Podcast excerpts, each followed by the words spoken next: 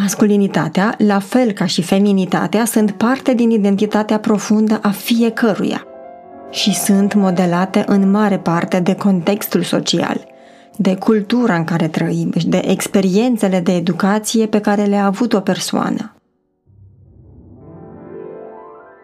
De exemplu, masculinitatea este frecvent descrisă prin agresivitate, forță fizică și distanță emoțională.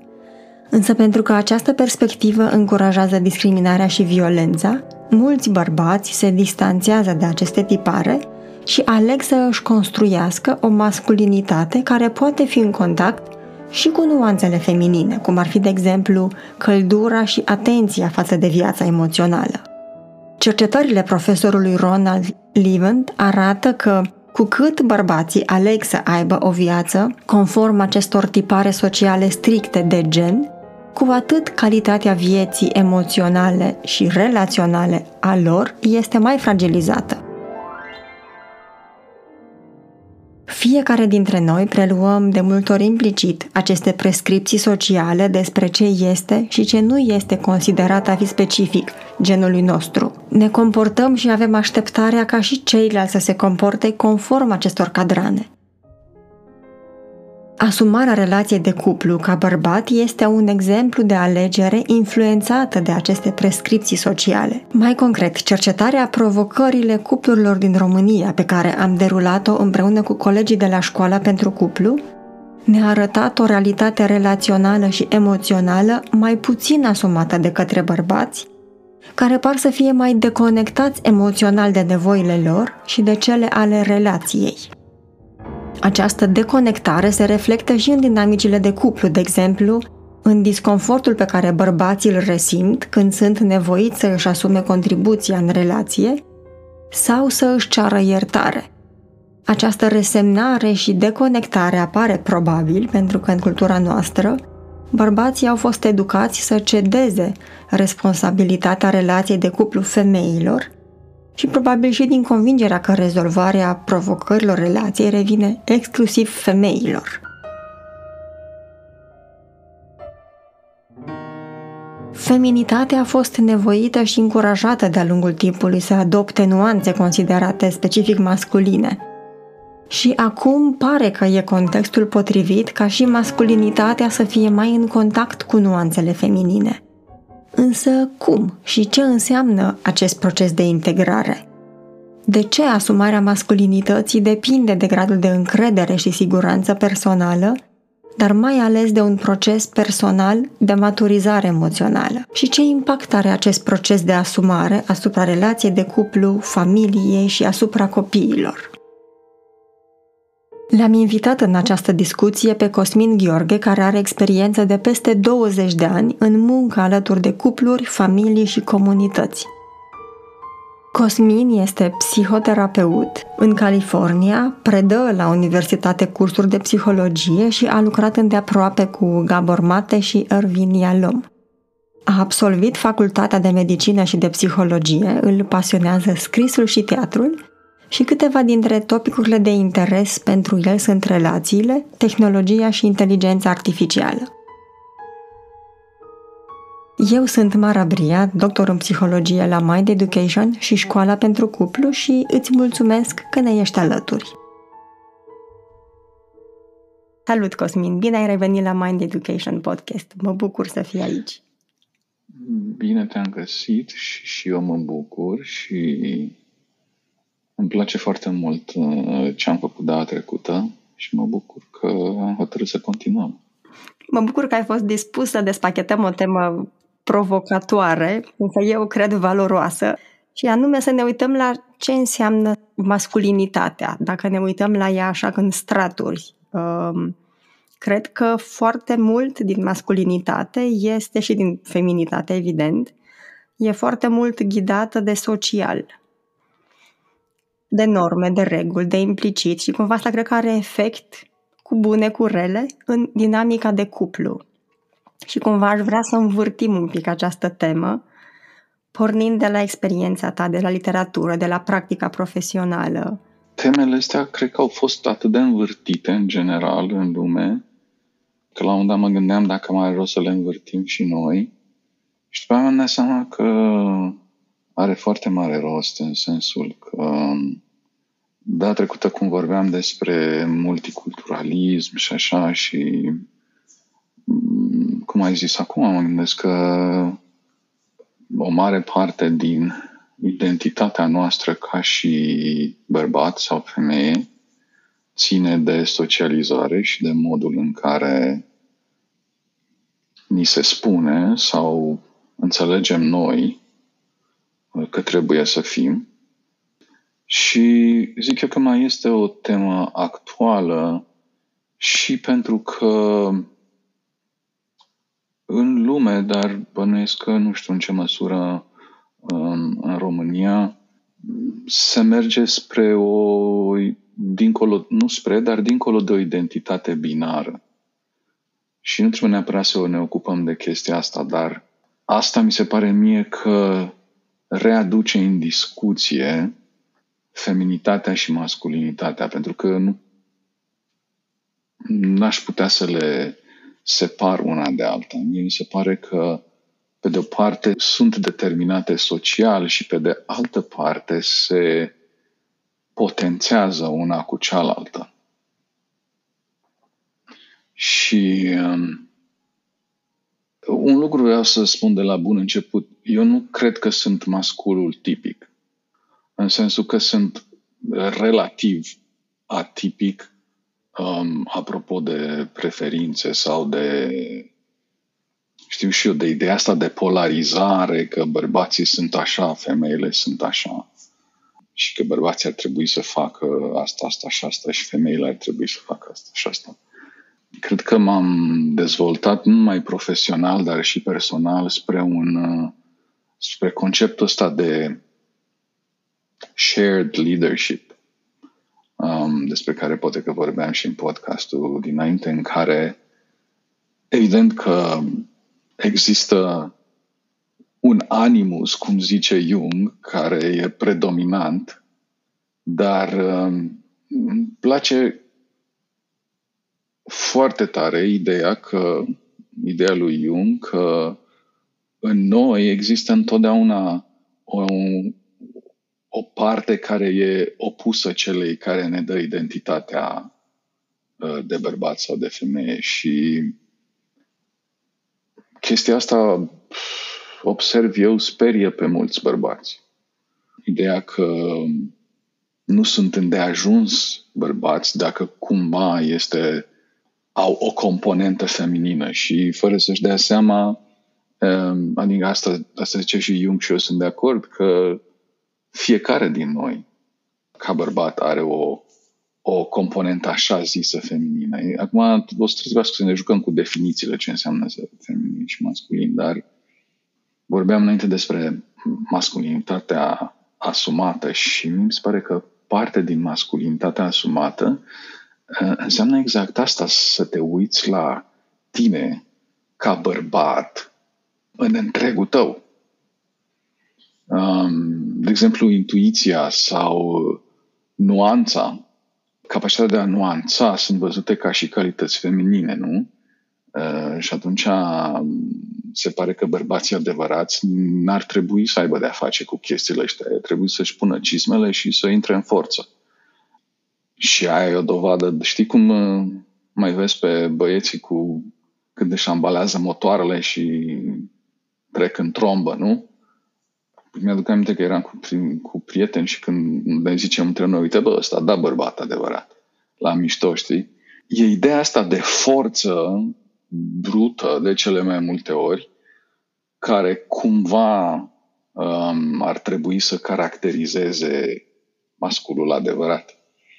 Și e interesant că, în fine, noi râdem glumind, dar Ceea ce e interesant mă, să observ, um, și asta vorbesc în special în, în România, dar și în alte țări unde am mai trăit, e o tendință de a de a sublinia acel tip de masculinitate și din partea altor bărbați, dar și din partea unor femei.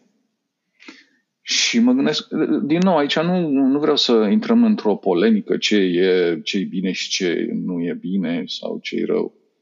Dar mă gândesc în ce măsură faptul că ca și bărbat, asumându-ți toate calitățile astea care, pe care societatea sau grupul tău de prieteni bărbați nu uh, neapărat le, le consideră uh, bărbătești, în ce măsură nu asta înseamnă, cum vorbeam uh, data trecută, progres?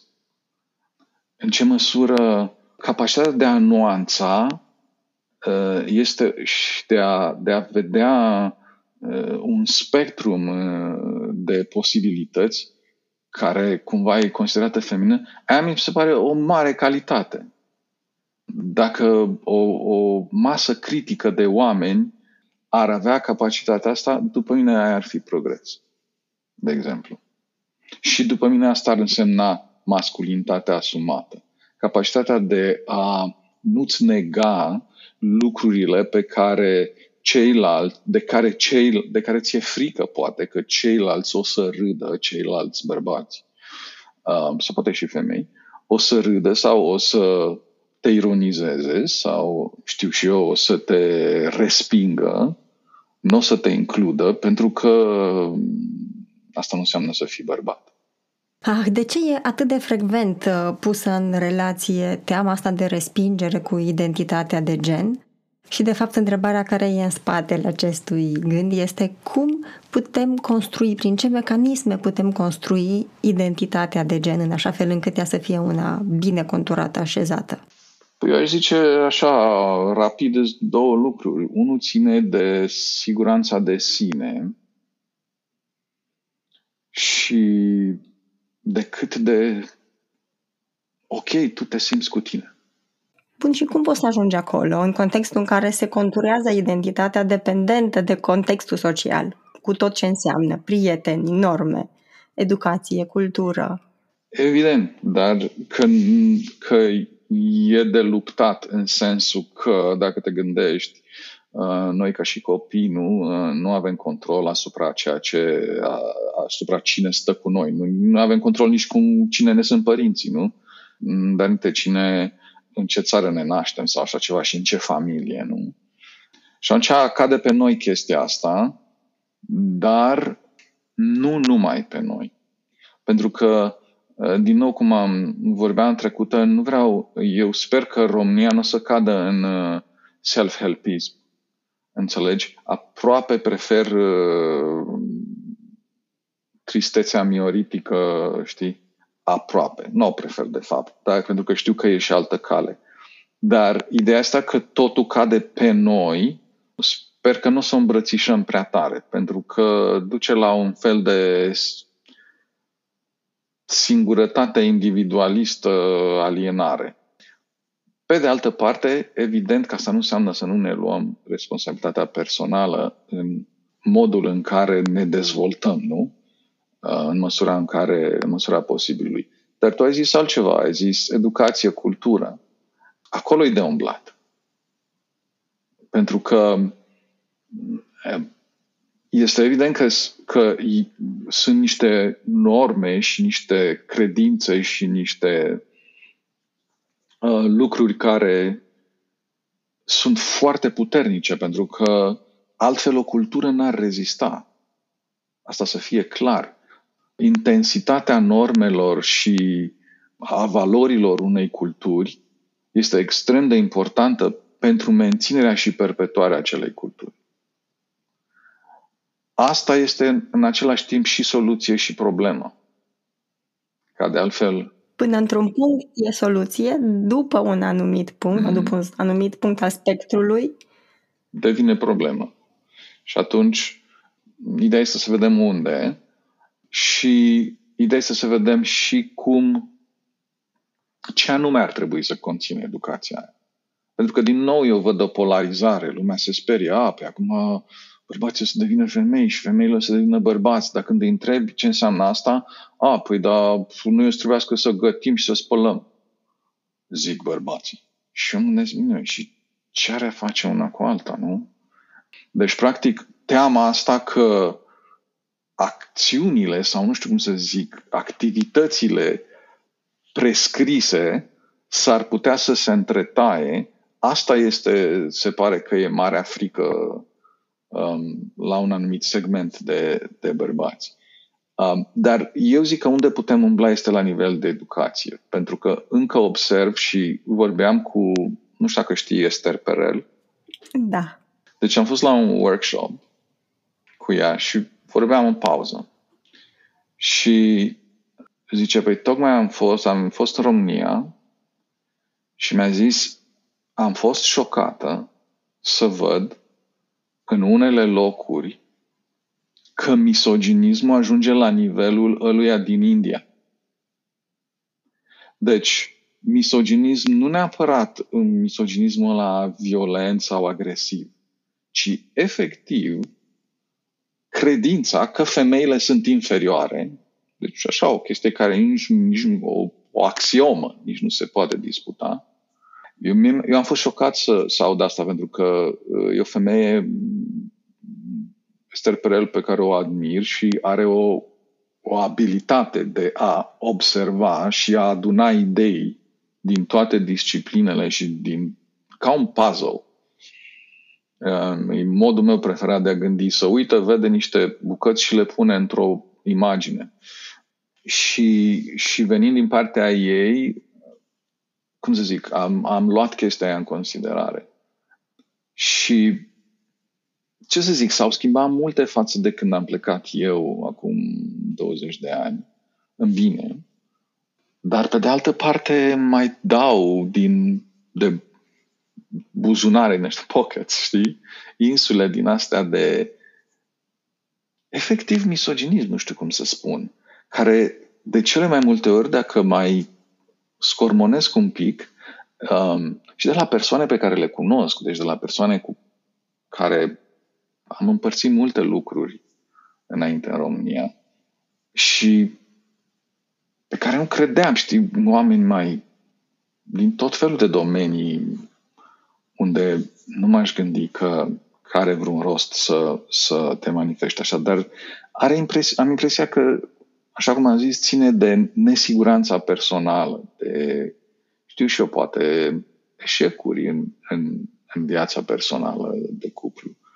Uh, nu încerc să justific atitudinea aia, dar, din nou, duce la, după părerea mea, toate drumurile duc la asta. Cât de sigur mă simt eu, cât de confortabil mă simt eu cu mine însumi, ca și bărbat, cu toate eșecurile și succesele mele în viață, în general.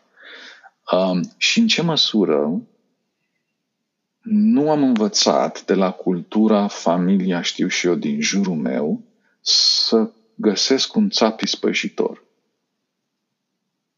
Fie că sunt femeile, fie că sunt, uh, știu și eu, homosexuali, fie că sunt uh, arabii, uh, evrei, nu? Tot timpul trebuie să găsim niște țapi spășitori. În cazul de față, cel mai ușor, în cazul societății, nu, e foarte ușor să găsești pe cineva care înainte a fost considerat uh, inferior și să perpetuezi uh, ideea asta, conceptul ăsta. Cosmin, și cum se reflectă oare asta în dinamicile de cuplu? Îți zic cum văd eu că se reflectă. În primul rând, se creează o ierarhie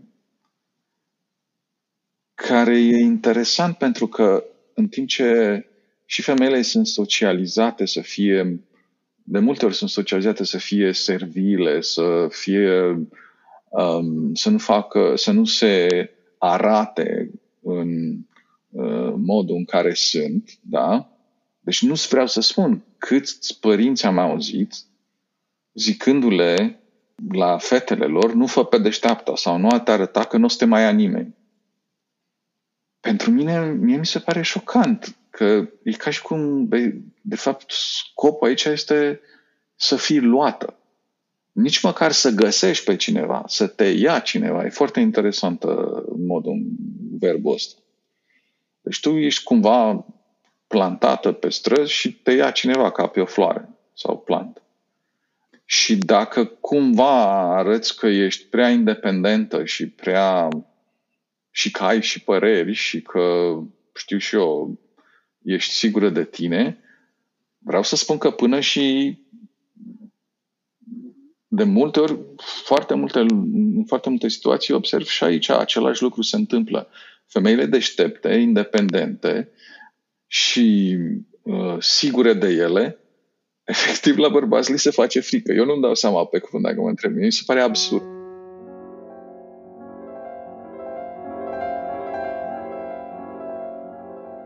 Eu mă, mă duce cu gândul la același lucru, că a fost o ierarhie și dacă eu socializat că sunt superior într-o anumită relație de cuplu ca bărbat, eu am fost învățat că sunt superior și că am mai multe drepturi și nevoi de satisfăcut, în momentul ăla când cineva este egalul meu, dintr-o dată sunt detronat. Ori, dacă nu ducem înapoi la conceptul de masculinitate asumată, Păi ce să zic? E ok, nu trebuie să stai pe un tron. Ideea de, de relație de cuplu ca și sistem de putere, știi? Power system. Mi asta mi se pare că trebuie să ne mișcăm afară din chestia asta. Nu e o, o, o structură de putere. De-aia și se întâmplă o grămadă de, de dificultăți în relații. Pentru că sunt concepute ca și structuri de putere. Cine câștigă, cine pierde. Cine este șeful și cine e subalternul. Și eu zic că asta e, e o idee falsă. Adică e bazată pe ierarhia aia care era înainte.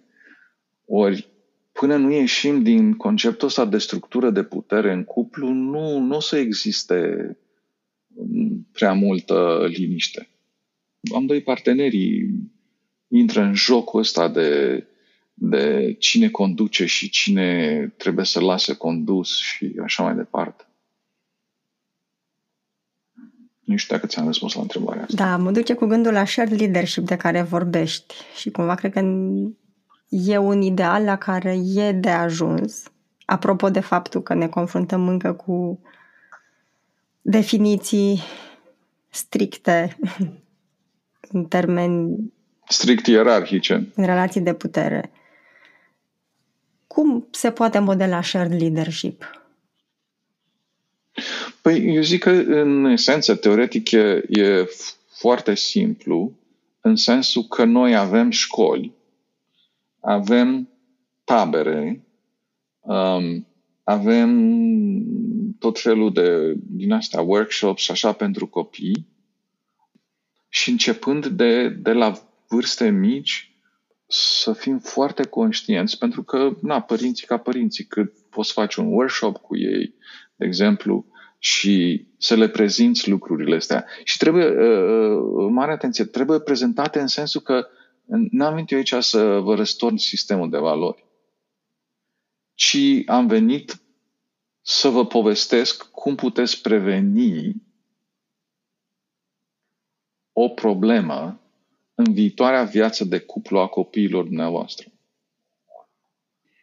Să vă povestesc ce anume, cum anume îi puteți ajuta ca părinți iubitori de copii, pentru că bănesc toată lumea își iubește copiii și le vrea bine, în ce măsură puteți să-i ajutați uh, ca ei să devină oameni, știi, secure, um, în așa fel încât nu trebuie să fii nici reactiv și nu trebuie să, să simți nevoia aia ca să domini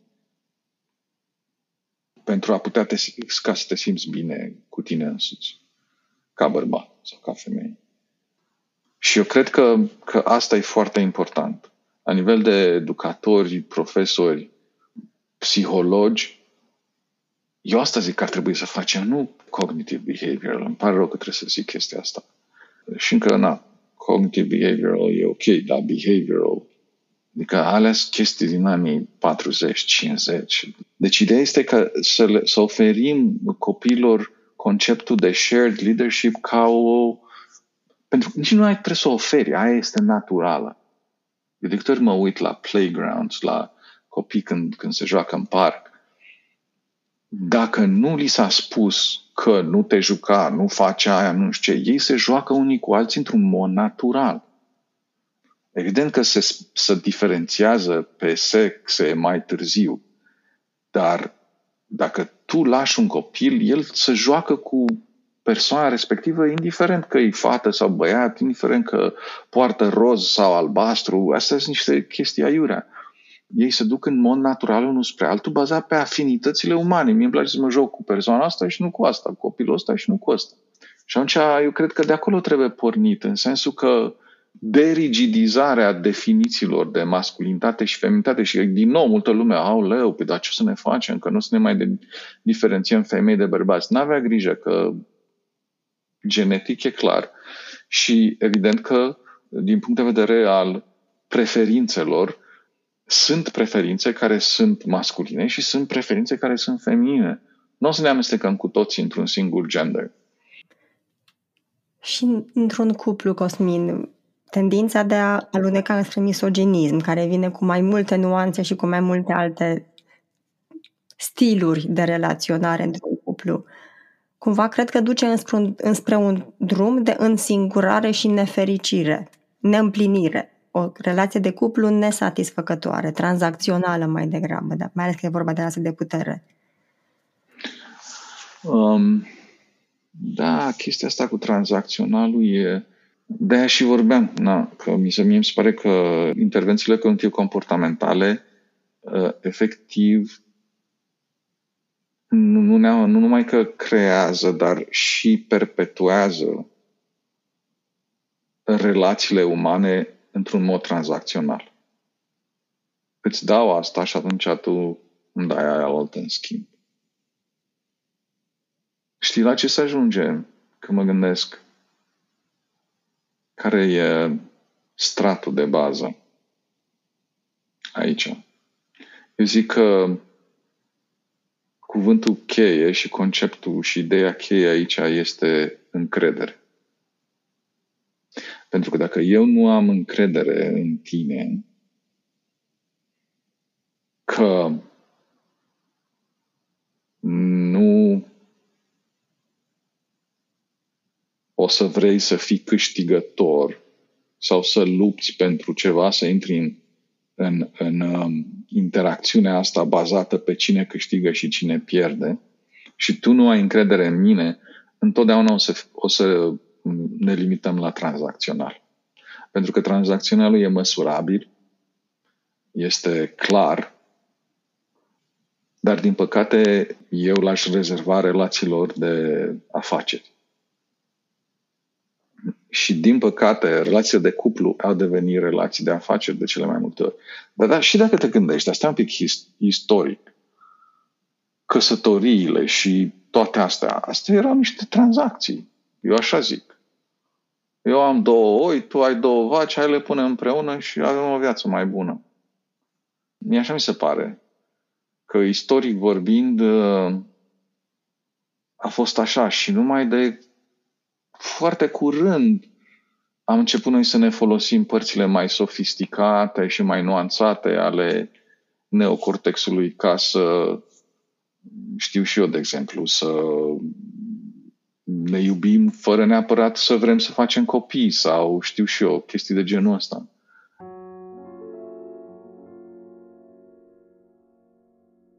Eu gândesc așa, eu îți spun ce am observat din, din lucrul meu doi oameni se întâlnesc, zic ei că se potrivesc într-un anume fel. Evident, toată lumea se potrivește într-un anume fel pentru șase luni, un an, două luni, două zile, o noapte. Și hotărăsc să continue să fie împreună, da? Două variabile care le observ. În primul rând, fără să ne dăm seama, atunci când suntem atrași de un partener anume, există o potriveală nu numai la lucrurile care ne plac, ci și la un, la un nivel al lucrurilor de care am fost la un moment dat în viață ne-am simțit răniți. Nu știu cum să explic chestia asta, încerc să explic, că n-am explicat-o niciodată în românește. Și e o chestie relativ empirică. Uh, e ceva, sunt niște articole pe care le-am citit despre asta. Dar e așa, noi ne potrivim că știu și eu, îmi place cineva că um, îi deșteaptă și că e sexy și că mai știu eu ce, da? Dar este și o potriveală la un, la un anume nivel extrem de intim în care eu, în mod inconștient, de cele mai multe ori, nu, întotdeauna inconștient, sesizez o anumită vulnerabilitate. Și, într-un fel, am și eu o vulnerabilitate similară și eu cred că persoana asta din fața mea, deci eu acum îți explic cum s-ar întâmpla dacă n-ar fi inconștient, ca să nu crezi că lucrurile astea sunt gândite de oameni în cuplu, nu? Deci este ca și cum ai observa o interacțiune și ai traduce-o în cuvinte la nivel conștient. Deci, vulnerabilitatea asta eu cred că o să răspundă în mod favorabil la vulnerabilitatea mea. Și cumva o să mă vindece de ea. Și și eu o să o vindec pe a ei. Ei, asta e o mare variabilă. Pentru că vulnerabilitățile alea pot să se completeze sau să se ajusteze sau să se ajute una pe alta, dar există foarte multe șanse să nu. În sensul că, de fapt, să creeze mai mult să creeze problemele care mai târziu în cuplu duc la separare. Pentru că, din nou,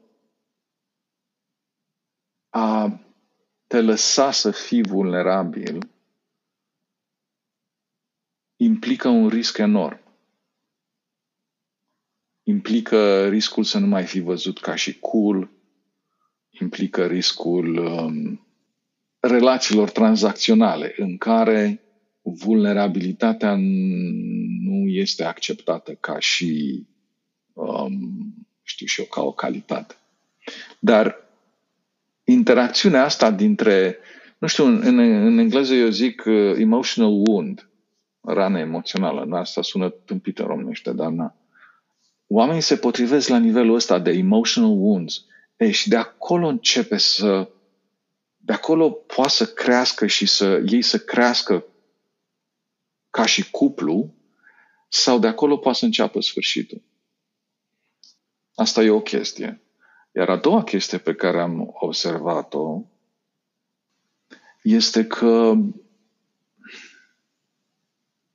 noi ne dezvoltăm, să zic, sunt, sunt cineva într-o relație de cuplu noi ne dezvoltăm și la nivel individual, adică dezvoltarea noastră individuală trebuie să se continue, indiferent dacă intrăm într-o relație de cuplu sau nu. Eu, eu ce observ că de cele mai multe ori dezvoltarea individuală se oprește. Pe de o parte, și atunci ai de-a face cu oameni care cumva își împrumută senzația de siguranță de la aia de cuplu, de la togetherness-ul din cuplu. Sau se întâmplă exact uh, cumva opus sau diferit, că mă dezvolt individual pe o traiectorie care nu mai e paralelă cu a partenerului meu sau partenerei mele. Și încet, încet începe să se îndrepte în altă direcție. Și atunci rolul meu ăsta este de a crea awareness a faptului că, pe de o parte, noi trebuie să ne dezvoltăm ca și indivizi, nu pot să mă opresc numai că am intrat într-o căsătorie sau așa, iar pe de altă parte, ai grijă în ce direcție te dezvolți. Um, pentru că știi cum e, e, când intri într-o relație de cuplu, se întâmplă un lucru. Uh, e ca o ecuație o parte din individualitatea mea eu o cedez și o pun la comun într-un, ca să zic, ceva colectiv sau comun, nu știu cum să zic. Știi, dacă te gândești cum sunt două cercuri care se intersectează un pic și au o parte comună, nu? Care o hașuram noi la geometrie. Partea aia comună este important cine cât a pus și dacă toată lumea e de acord. Pentru că, în esență, este simplu. Problemele de cuplu apar atunci când există o discrepanță de opinii asupra a câtă individualitate ar fi trebuit să pună unul și altul la comun.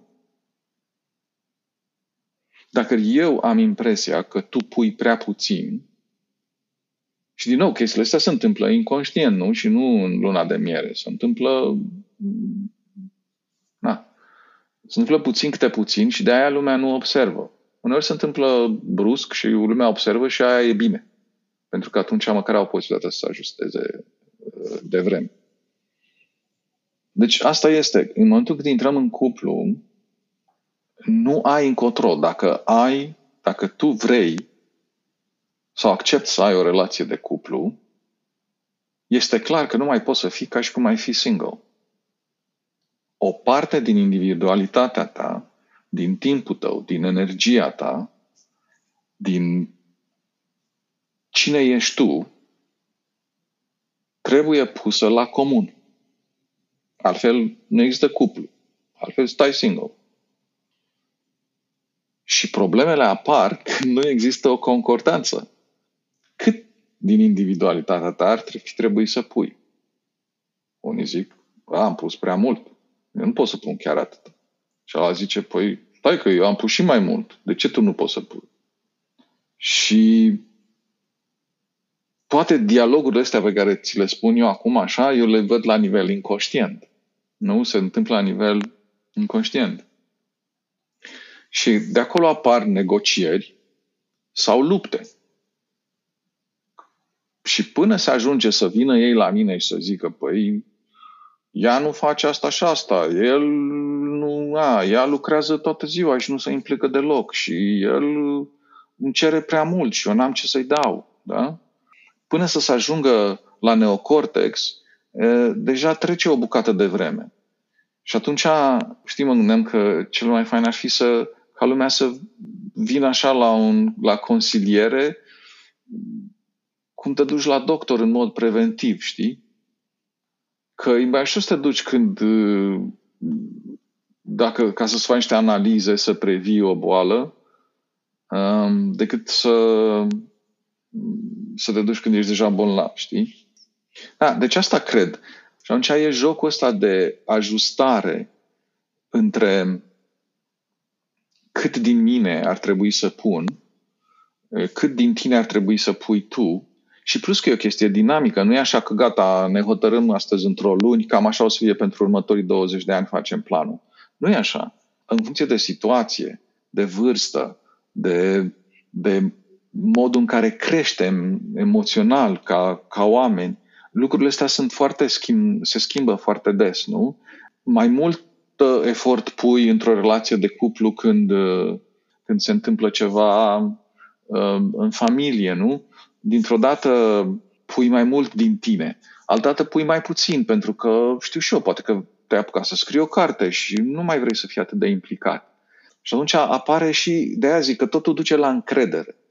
Dacă eu sunt nesigur fie de mine, fie de tine, fie de amândoi, atunci eu o să interpretez faptul că tu pui mai puțin din tine în relație ca un fel de îndepărtare. Iar dacă e un emotional wound there, poate că se simt ca și abandon.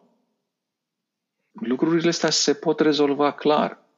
Pentru că multă lume își închipuie că dacă eu vreau să știu și eu scriu o carte și să mă implic mai puțin, poate că nu mai îmi pasă de tine. Nu? Sau și în momentul ăla se creează tot felul de chestii implicite care nu ajung să fie explicite până de multe ori când e prea târziu. Că vorbeam de implicit și explicit. și de gândirea în alb și negru, eu, tu, dar fără să pot să văd complexitatea relației. Da. Și dinamica, nevoile dinamici din relație. Da. Și apropo de asta de implicit și explicit, eu cred că și asta e foarte important într-un cuplu și e foarte delicat pentru că, pe de o parte, dirijând, știi că ziceam data trecută că cu cât implicitul devine mai vizibil și mai clar, cu atât nuanțele și misterul și seducția scad. Sunt în, într-o relație invers proporțională. Dar există și reversul. Când implicitul mm-hmm. ghidează prea mult, apropo de ce mm-hmm. spuneai înainte legat de partea de a conștient, adică vulnerabilități, mm-hmm. atunci afectează da. invers, în sens negativ, relația. Exact. Exact. Așa este făcută lumea asta cu o stare care conține grăuntele opusului ei. Pentru că la un moment dat, printr-un ăsta, știu și eu, un feedback loop, așa se reglează lucrurile. Prea mult explicit, într-adevăr, elimină misterul și seducția. Prea mult mister și, se, și prea mult mister și prea mult nespus duce la păreri și asumări greșite a ceea ce se întâmplă. Și ideea este că fiecare cuplu trebuie să găsească prea multul lui. Ceea ce nu e ușor, nu e ușor pentru o persoană, devine deja mai complicat când îți două, devine și mai complicat când trebuie să mai te duci la servici, să mai ai și copii și așa mai departe. Și atunci e mai ușor să ai un affair și gata. Ai rezolvat problema. Un shortcut un shortcut. Da, adică nu întotdeauna. Ideea este că mai sunt noduri care trebuie și desfăcute, nu numai tăiate. Podcasturile Mind Education sunt o declarație a misiunii în care credem noi, cei de la Mind Education, și anume să contribuim la o lume mai bună, mai echilibrată mental și emoțional. Îți mulțumesc că ne ești alături și te invit să urmărești și celelalte podcasturi din seriile Mind About You, Mind About Love, Mind About Collaboration și Mind About Communities, pe site-ul mindeducation.ro, pe canalul de YouTube Mind Education și pe principalele aplicații care găzduiesc podcasturi, cum ar fi Spotify, Apple Podcasts, Anchor, Breaker, Google Podcasts, Overcast sau Radio Public.